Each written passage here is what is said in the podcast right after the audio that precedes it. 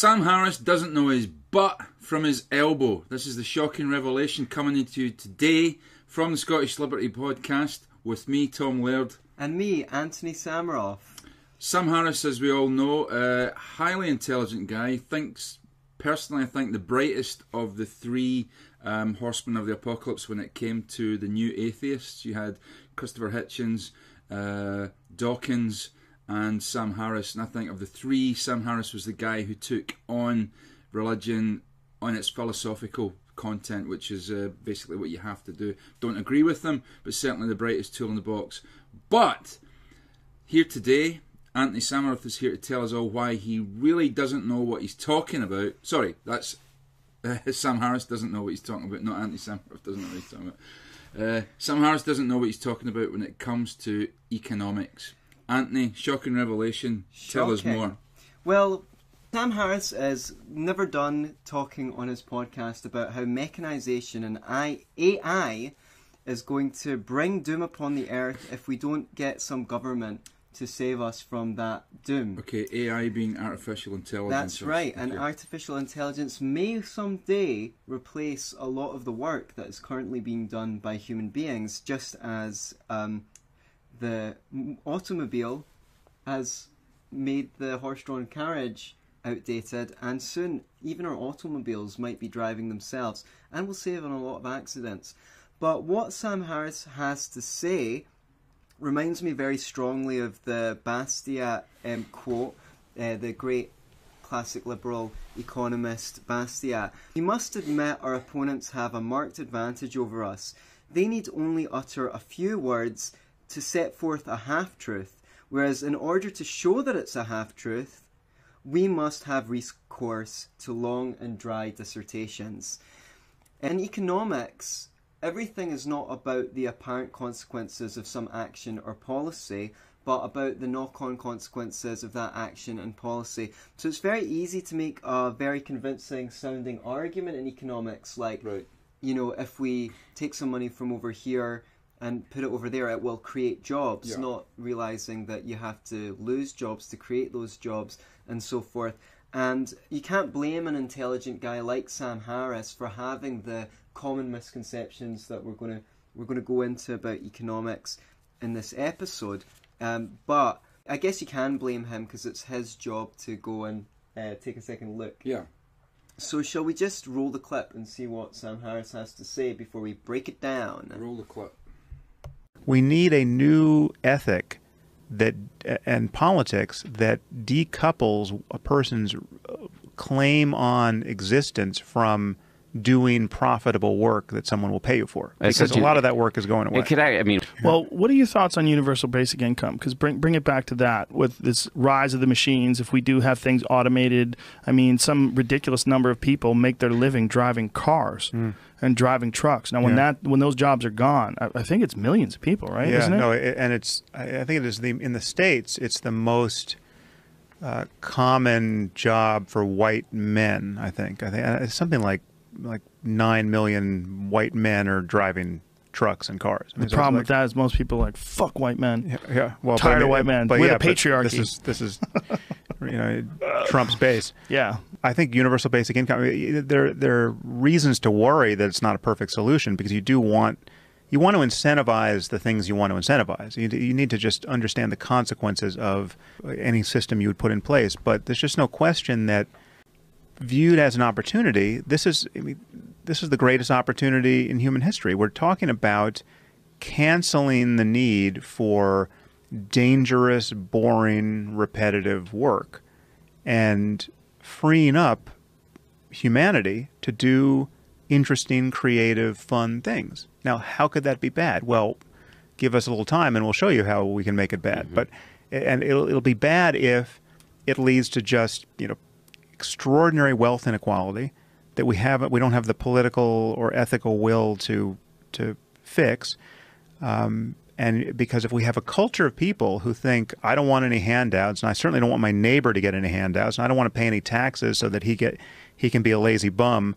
If that's the if we have this, you know, hangover from from uh, uh, uh, Calvinism, you know, that uh, uh, makes it impossible to talk creatively and reasonably about what has changed, yeah, it could be a very painful bottleneck we have to pass through until we get to something that is that is um, much better or a hell of a lot worse, depending on on where the technology goes. And I think at a certain point, the the wealth inequality will be obviously unsustainable. I mean, you can't have multiple trillionaires walking around living in compounds with razor wire uh, and just moving everywhere with by you know by private jet, um, and then you know massive uh, levels of unemployment in a society like ours. I mean, at a certain point, where the richest people will realize that enough is enough. We have to spread this wealth because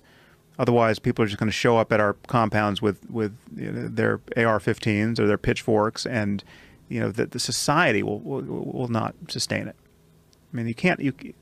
There, there, there has to be some level of wealth inequality that is unsustainable that mm. people people will not tolerate, um, and you you begin to look more and more like a banana republic until you become a banana republic. But now we, we're talking about you know the, the U.S. or or the, the developed world where um, all the wealth is. Uh, so redistribution is the end game. We, and that's that, but that's a toxic concept for half of the country right now.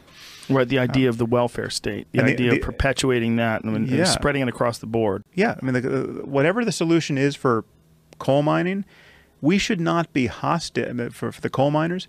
We should not be hostage to the idea that they need jobs so that whatever job they were doing and, and, are still qualified to do, that job has to continue to exist no matter what, no matter what the environmental consequences, no matter what the health consequences, no matter how it closes the door to good things that we, we want. We don't do that with anything. We didn't do that with you know the people who are making buggy whips or or anything or else. Slavery. Yeah, or yeah. I mean, there's, just there's no um, at a certain point we move on and we make progress and we don't let that progress get rolled back and when you're talking about uh, developing technology that produces energy that doesn't uh, have any of these negative effects um, you know whether it's global uh, climate change or just pollution of course we have to move in that direction and the, and the other thing that's that's crazy is that we're not talking honestly about how the, the dirty tech is subsidized. I mean, you have the oil people say, well, solar is all subsidized, right? This is, you know, it's just this a government handout that's giving us the solar industry. Well, one, that's not even a. You have to produce an argument as to why that's a bad thing. We, this is something we should want the government to do. The government needs to incentivize new industries that the market can't incentivize now if they are industries that are just intrinsically good and, and are going to lead to the betterment of, of humanity but carbon is massively subsidized. We ha- we we don't have. I mean, if if we actually had the the the coal producers um, and the and the petroleum producers pay for the consequences of car- of carbon uh, and pollution, it would be it would be much more expensive than it is, right? So it's already subsidized. You know, we do so we should. I mean, we we we need a carbon tax. Clearly, we need to. I mean, the tax code should incentivize what we want to incentivize. Okay, Anthony, uh, a lot to deal with there. So many problems. Where shall we start? Okay, let's deal with this idea that uh, these trillionaires are going to be in control of all the machines and it's going to create massive wealth inequality. Okay, so this is an interesting point, and it's not the first time that Sam Harris or someone on his podcast has made it. One of his um, guests, Yuval Harari, said the danger is that automation and the rise of AI will create the most unequal society that has ever been created. Now, the irony is, of course, that automation has created the most equal society that's ever been created. Okay. In the old days, a rich person used to ride around in a carriage with four horses, whereas a poor person walked everywhere. Now, even people on low incomes have a car. Now, a rich person might have a Maserati, but it's comparably equal. You've got a flush toilet, a rich person's got a flush toilet. Yeah. They can't get a much better mattress or internet connection than you. You've got a washing machine, dishwasher, vacuum cleaner. You've got a laptop. Bill Gates has got a laptop. Exactly. And anyone could make a podcast like this, given that they've got a reasonable standard of living. Before, only rich people had access to making media Yeah. and things like that. So, materially, we live in the most equal society ever created. And that is because machines allowed one person to do the work that hundreds of people used to do, which drove down the cost of buying goods Yeah. to a point where they're affordable to everyone. Now, as another thing that happened, the average work week plummeted from 57 hours in um, 1870 to maybe 37 to 42 hours today. And poor people's children used to work. Now the children are in school. If the children were still working, their parents might only be working 25 hours. So this shows that automation has created not only an equal society, but a society where regular people have leisure time. Consuming art used to just be something that aristocrats could do. Creating art, only something that aristocrats could do. Now, uh, you've got uh, access to listening to symphonies, operas, uh, all of this stuff that only rich people could access, and all of this is because of automation. The fear is, of course, that as automation will continue, these jobs will Um, Disappear. Disappear. evaporate, Yeah. But but the thing is, that's a Marxist misconception Okay. because it only looks at people in their capacities as workers. It doesn't also look at them in their other other capacity, which is as consumers. So because the price of goods is coming down, people will have to work less to earn the amount of money that it costs to make a living. So these truck drivers that are going out of business, that means the trucking industry has one less expense, which is to pay their workers, which means that all the goods uh, in the supermarket are cheaper. So what should happen is the number of hours that people need to work will gradually, gradually, gradually taper off until it gets to that point that Murray Mo- Rothbard envisioned, where he said, until the day when you just imagine a Coke and it appears in your mouth, uh, there will always be the need for human labour. It's not like class sizes are too small, you know? Yeah. We could have one teacher to every child. We could have several teachers to every child if there's no uh, factory jobs or service jobs left. It's not like there's too few lonely old people. People can go into the old age home and read those people's stories because they only, you know, they only need to be paid uh, the, the most meager amount in order to um, to make a living. Um, you know, it's not like there's too few nurses, too few doctors, all, and uh, people can make art for each other.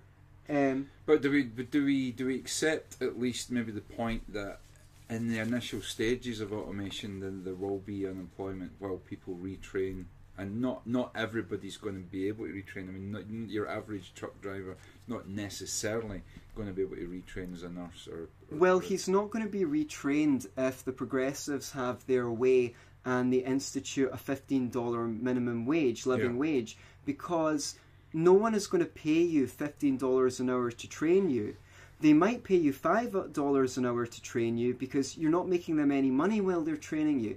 Then, once you've got those skills, you can choose another job. So, if there's a very high uh, barriers to employing people, lots of labour laws, very high minimum wages, then it's going to be hard for the economy to reabsorb uh, workers. Um, but if it's a relatively free market or a free market, then employers will pay people to train.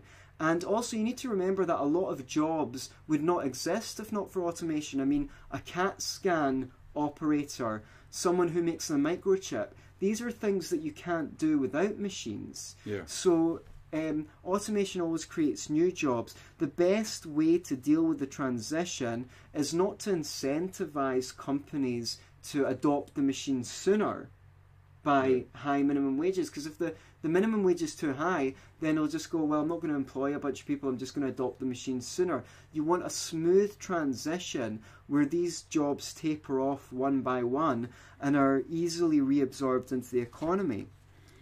Yeah, I mean, he also um, he talks a lot about these the, the the wealth inequality. I mean, he highlights that there's going to be massive wealth inequality.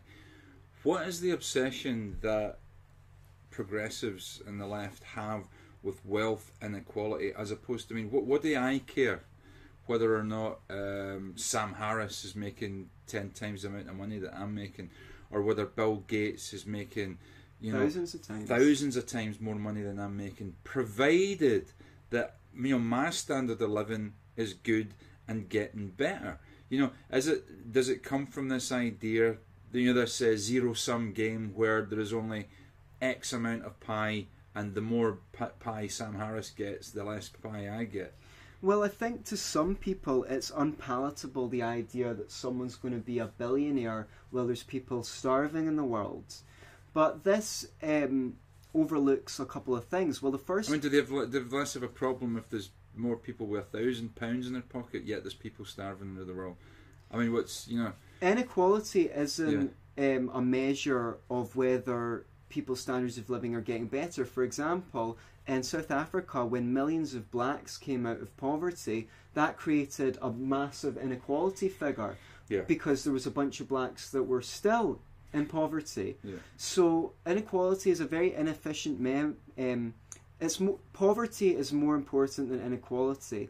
And in 2015, we celebrated for the first time in history less than 10% of the world's population in poverty.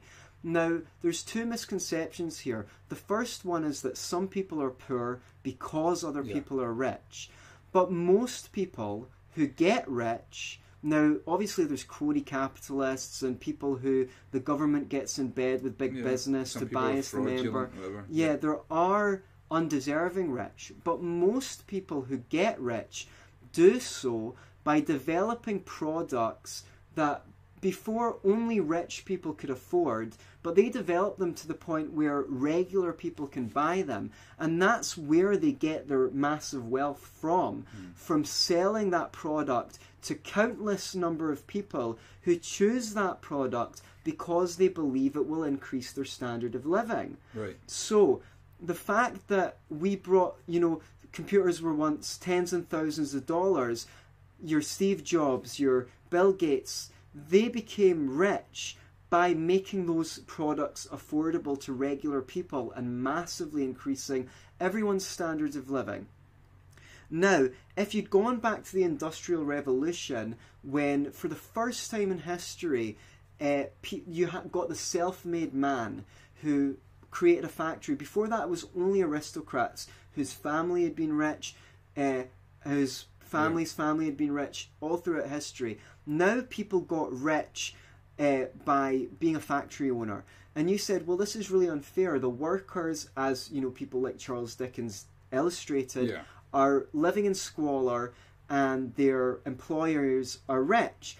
If you'd redistributed the wealth of those employers, maybe everyone in Europe would have got a table leg, an extra Yeah. table leg, but you wouldn't have seen the increase in capital development because those capitalists uh, invested their wealth in more factories that brought more stuff onto the market. And then because there was more stuff the price of those goods went down so more Yeah. people could afford it. And it increased people's standards of living and increased people's standards of living to the point that we are now. Yeah. um, now that is what they really need in the third world. They need that capital investment. They need to open up their markets. So your your people like Bill Gates or whoever's the richest people in the world, what are they doing with that money? They're not just sitting on it, they're investing it in the stock market. Who chooses which of those investments succeed and which ones fail? Reg- Consumer. the consumer, which is all of us, regular people. If Bill Gates does not put his investments to work for regular people, those companies that he invests in will go out of business and he'll lose all his money. Yeah. The market stewards that wealth into the hands of the people who are making wise investments and investing in things that people actually want uh, to choose to buy, regular people. And this idea that there'll only be a few trillionaires who own all the machines is nonsense because how are they going to make that money if everyone else is poor? Yeah, Who's uh, more importantly, what are they going to spend it on? Right? Yeah, You know, mm-hmm. what are they going to do with it? They, are, are, am I going to buy a Learjet off you and then, you know, you buy it back off me because we're the only two trillionaires? Like, Yeah. what the only, supposing we do buy all the machines, the machines have to be making stuff Yeah. for regular people. Otherwise, there's not even any point in buying them. Like, and that is how. unless you've got some sort of machine fetish. So I yeah well Yeah. Uh, I have, I'm sure there we did an episode on sex Yeah, robots, so you never Check know. Out. Yeah. Uh, but I have to say, I don't think, unless you've got some style of 1984 government, but in 2100, Yeah. um, I don't see this plutocracy of a few trillionaires being realistic. Because the only way there can be trillionaires is if your average person is earning upwards of $100,000 and so forth. So that there's enough people with that kind of income to be buying the stuff to to bump it up to the trillionaires. I Yeah. don't think that's likely to happen. There gets a point where there's you know there's there's not enough uh, there's not enough stuff to to, Yeah. to invest. There needs to be a lot of inve- wealth Yeah. for people to even be trillionaires. So Well, it's like I mean, even if you look back to the days of slavery in uh, in America and slavery even in ancient Rome, where it got to that critical point where there was that many slaves that there was nobody sort of consuming anything because Right. they, you, they didn't have any money. You know, nobody had any money to actually spend on anything. So the guy who owns a, a business or owns a shop or who's a trader has got nobody to sell his stuff to because everybody's a slave. You know, so if if there is that disparity that Sam Harris is talking about, where you've got these trillionaires and everybody else has got nothing, then it's not going to work for the trillionaires either, really. Yeah, uh, what are they going to do? so, um, basically, I don't think it's a realistic vision. As we've seen throughout history, automation has massively increased the um, wealth that regular people have while reducing the number of hours that they have to work. And it should continue to do that provided we have a relatively free market which makes it easier plus because because it's a relatively free market everyone that's on a regular income can employ a gardener can employ their own chef you know it's not like we're running out of things that I would like other people to do for me. Like everyone would like to have a butler, you know.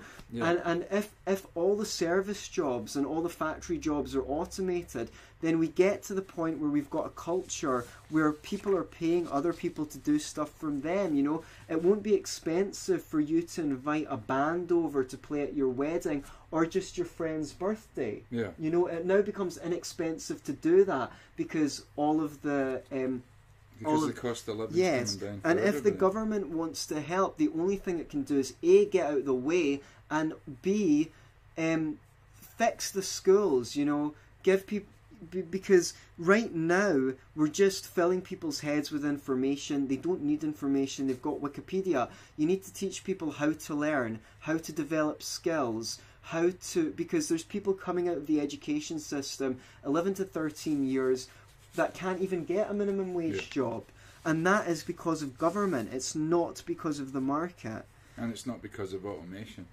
no it's certainly not so So what about this point he makes about uh, okay he's he's uh, oh, where did he go next? What was his next um, well one is his this next fallacy? idea of decoupling work from a claim on existence and no one that that that basically translates as um, people who are doing stuff for other people should m- admit a lower standard of living to pay for people who aren't doing things for Yeah. other people. I say that's a to- that is the toxic concept because see if you cannot earn on your own by creating something that other people want to consume you're going to spend your whole life as a beggar, dependent on someone else, dependent on the government. And if the government decides they don't like your politics, they can cut you off. If the government goes bankrupt, you're finished. Yeah. If the if you know the the banker the governments decide they don't like your color of skin, anything about you, it, this is going to lead to some kind of episode of the Twilight Zone where everyone's on a basic income and no one has any skills and the government becomes totalitarian mm-hmm. because they know that people are dependent on them. Yeah. And we've got an episode on universal basic income. It's our best viewed episode. So if you've not checked it out yet, please by all means check that out and I go through some of the economic problems with the UBI. Well, he calls. Uh, he, says we need to get away from this idea that uh, redistribution of wealth is a toxic, uh, you know, toxic notion or toxic concept. Um, well, I, I think it is a toxic concept. I mean, redistribution of wealth is just a fancy name for theft, really. As far as Right. yeah.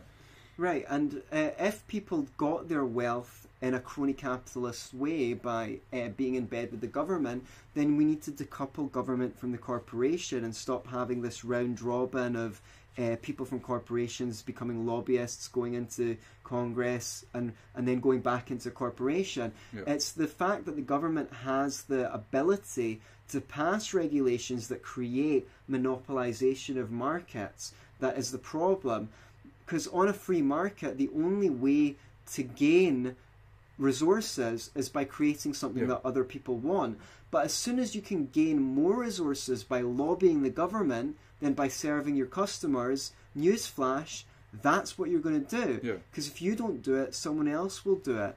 So as soon as you have the situation where the government can choose winners and losers, uh, capitalists are going to exploit that instead of serving their customers. And when they talk about redistribution of wealth, also it's also seems to be it's always somebody else's wealth. It's the next guy mm-hmm. up. You know, it's that next guy, not me. The the guy who's earning more than me. You need to redistribute his wealth.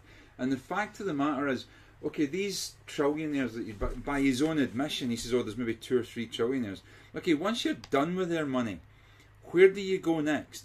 And added to that, simply redistributing money in of itself does not create wealth because Right. you, you know if the, if the world is awash with money and there's nothing to buy with it there's no stuff there's no product there's nothing to consume then that's not going to make people any better off Yes, what they need to be doing is investing that wealth, and the best thing is if the the the poorest countries in the world open up to foreign investment, so people can come in and set up factories there, take advantage of the cheap labour to sell products to the West, so that working class people in the West can get all their stuff cheaply from the third world, send their money to the third world. Once the factories are established, the people in the third world now have skills, they have infrastructure, they have um, they they build their own local ancillary companies. This is how Bangladesh and Indonesia and what have you have seen massive increases Yeah. in the level of living standards in their country, whereas Cuba or Venezuela maybe had similar living standards uh, before they embraced communism to what they have now. Yeah. Whereas the the living standards in Europe has shot up the way. Yeah. Um, whereas Cuba had a similar living standard to Europe at the time Yeah. before the revolution, but it has stagnated because there is no capital investment. So what you need is you don't need to give the third world a handout. There's a democracy called there's a documentary called Poverty Inc. that shows how foreign aid has not really helped the third world. Uh, in fact, sometimes it was damaging. Sometimes, you know, you give foreign aid or you dump food on the third world thinking we're going to uh, feed those starving people. And all that happens is the farmers who live there go out of business. So you actually set them back instead of helping them. What they need is us to not be so selfish and say, oh, well, we can't um, import tomatoes from. Uh, from the third world because then our farmers will go out of business. No, we need to say we should be able to import products from wherever we want and we should be able to send our money to the poorest places in the world to help them develop. And that will help us because once the third world becomes wealthy, they will get universities, they will get uh, intellectual class, they'll start inventing things. Right now, they're not inventing things because they've got a subsistence lifestyle.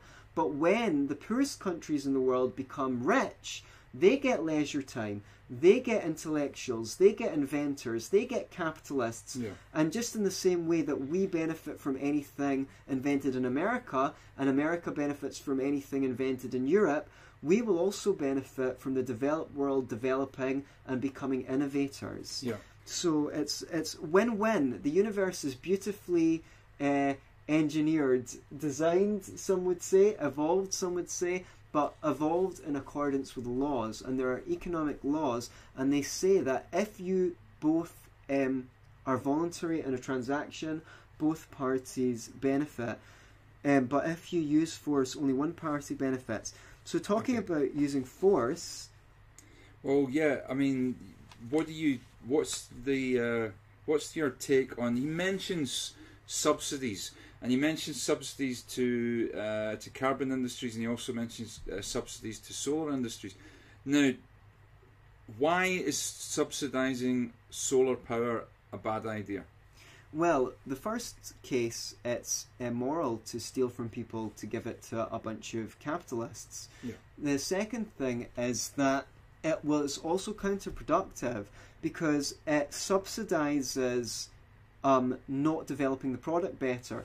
So if you've got a solar power But I guess they would argue that they wouldn't have developed it at all if it hadn't, because the market didn't see any uh, need for this. It was government who saw the need for solar power and you know, put the investment in there. Uh, I'm not sure that how true that is, but even if it was, uh, this was under the au- that this is because the nuclear industry and the fossil fuel industry were under the auspices of government Yeah. and were getting massive handouts for government. If they weren't, then that technology would be more expensive, which would incentivize the development of solar panels. Now, if I've got a solar panel that is not economically viable, but the government subsidizes it to just push it over the edge Yeah. so that people will buy it, then I've not got the incentive to develop the technology Yeah. further so that Yeah. people would buy it anyway. What's more, supposing the government spends a billion pounds or dollars on buying people solar panels. If next year someone builds a slightly better solar panel, slightly Yeah. cheaper, then we've just wasted a billion pounds because we can't tell the future. Now, I believe in solar energy. Uh, I believe that it's coming down in price by 4 to 6% a year. And Tesla are now uh, bringing out these solar powered tiles Yeah. that will replace your roof tiles. As soon as these become commercially viable, as soon as the technology is there, it's going to be like the internet. Everyone's going to have them on their roof. But you cannot speed up progress in an inorganic fashion. You- Unfortunately, Elon Musk of uh, Tesla has uh, jumped on the government bandwagon, Bandwagon, and yes. started to take government subsidies. He's a crony capitalist. I like the guy. I Yeah. think he's Sold he's, out. He's, he's his heart's in the right place, but shame on you. Yeah. You do not accept theft of other people's money. If you want to develop those products, go out into the market and seek investment. You're a rich man. You have no right to tax middle class people to develop your products. Do not be a pig at the trough. You do not need that government money. Take it out of your own pocket. Well said, sir. So okay, we let's tell them about the transformation of American law, uh, because uh, Morton J. Horwitz, a economist, wrote a two-volume treatise about the transformation of American law, and what Sam Harris is talking about is externalities. Yeah. If I sell you a car, you might benefit from the car. I might benefit from selling you it. But somebody else's health might.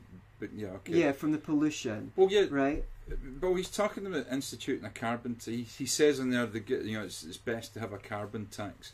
Um, Well, that's idiotic because he admits himself that the carbon industry is heavily subsidised. What in the name of God is the point of subsidising an industry on the one hand and then taxing it, and especially punishing the consumer with tax uh, on the other hand? Just stop subsidising it. Then it'll cost what it's supposed to cost. You know, then your fuel for your for your car, then your your gas prices will go up massively, and then people will say, okay, now we have to really look at the alternatives because we can't afford to pay this. So there's no point in subsidising that. However, I think what Andy's talking about is the one point, you know, any industry, be it the railroads or factories, uh, the externalities of that factory.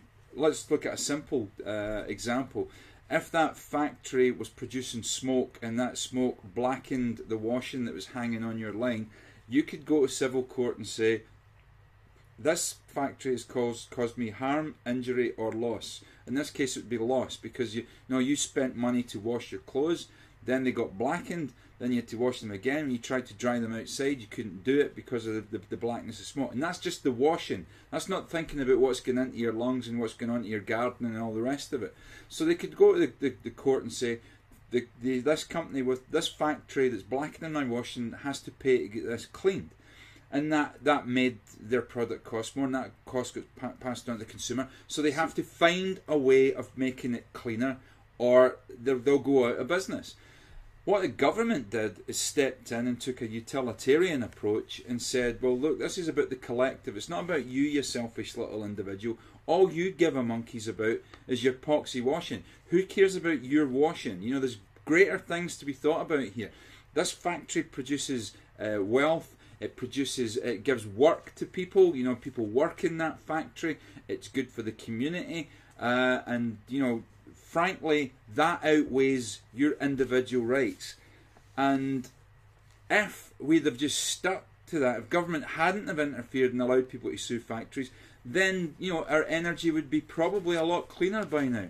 Would you agree? Yes, absolutely. So what you have a case is under common law, if someone created harm or loss to your person or property, you could go to a claims court and sue them for compensation. But then the collectivists came along and changed the law so that it was all about the the common good, Yeah. the common good, The greater and, good. And now the collectivists are telling us, individualists, us libertarians, that uh, we don't care about the environment. Where it was your collectivist form of law, Yeah. your uh, legislation and statutes that uh, you that superseded the common law, which put the individual first.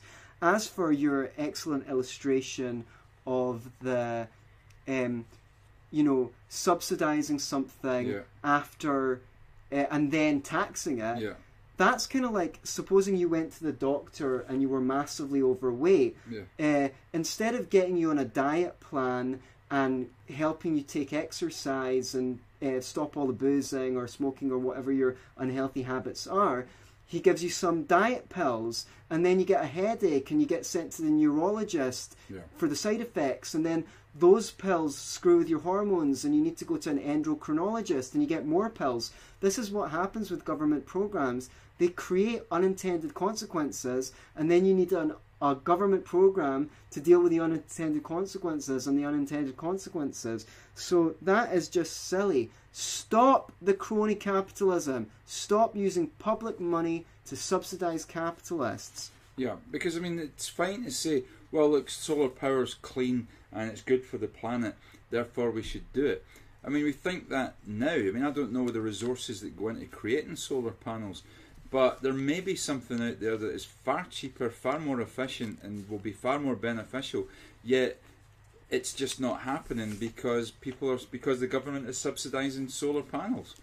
Yeah, so actually, what this just means is we need to have a little bit of humility and say that we as individuals, and certainly the center, central planners in government, do not know better than the combined genius of humanity. And if you make it an even playing field, if you make it a free market where all the externalities are accounted for, all the costs of production are accounted for, then you have an even playing field which counts all the factors and the best technology will win out over time because that will be the one that is the cheapest and the most efficient. So, Murray Rothbard, the great libertarian philosopher and economist, said, It is no sin to be ignorant of economics. After all, it is a highly specialized field, but it is um, wrong to loudly and vociferously voice opinions without a basic grounding in the economic understanding that you need to have to promote those policies. Sam Harris, big uh, respect for a lot of the work that you've done. I think you intelligent guy, um, definitely a thought leader in this day and age. You've got a massive audience. I think three to four hundred thousand or more people Yeah, tuning they deserve better. to yeah and i would like you to get some grounding in economics and you know you're welcome to come on our show uh, uh, or bring us on your show to discuss this further We'd love to debate it uh, to any sam harris enthusiasts thank you for listening to our show please to all our listeners tweet this podcast to Sam Harris. He's got a good record of replying to critics. And do you know what? For all I know, he knows better than us, or some of his fans know better than us. You can come and correct us, correct Ludwig von Mises, Hayek, Murray Rothbard. Yeah, Murray Rothbard. Yeah, uh, I recommend say, this. say the name. Uh, uh, Murray Rothbard is called uh, "What Has Government Done to Our Money." It's a good start for anybody who wants to get into the genius that is Murray Rothbard.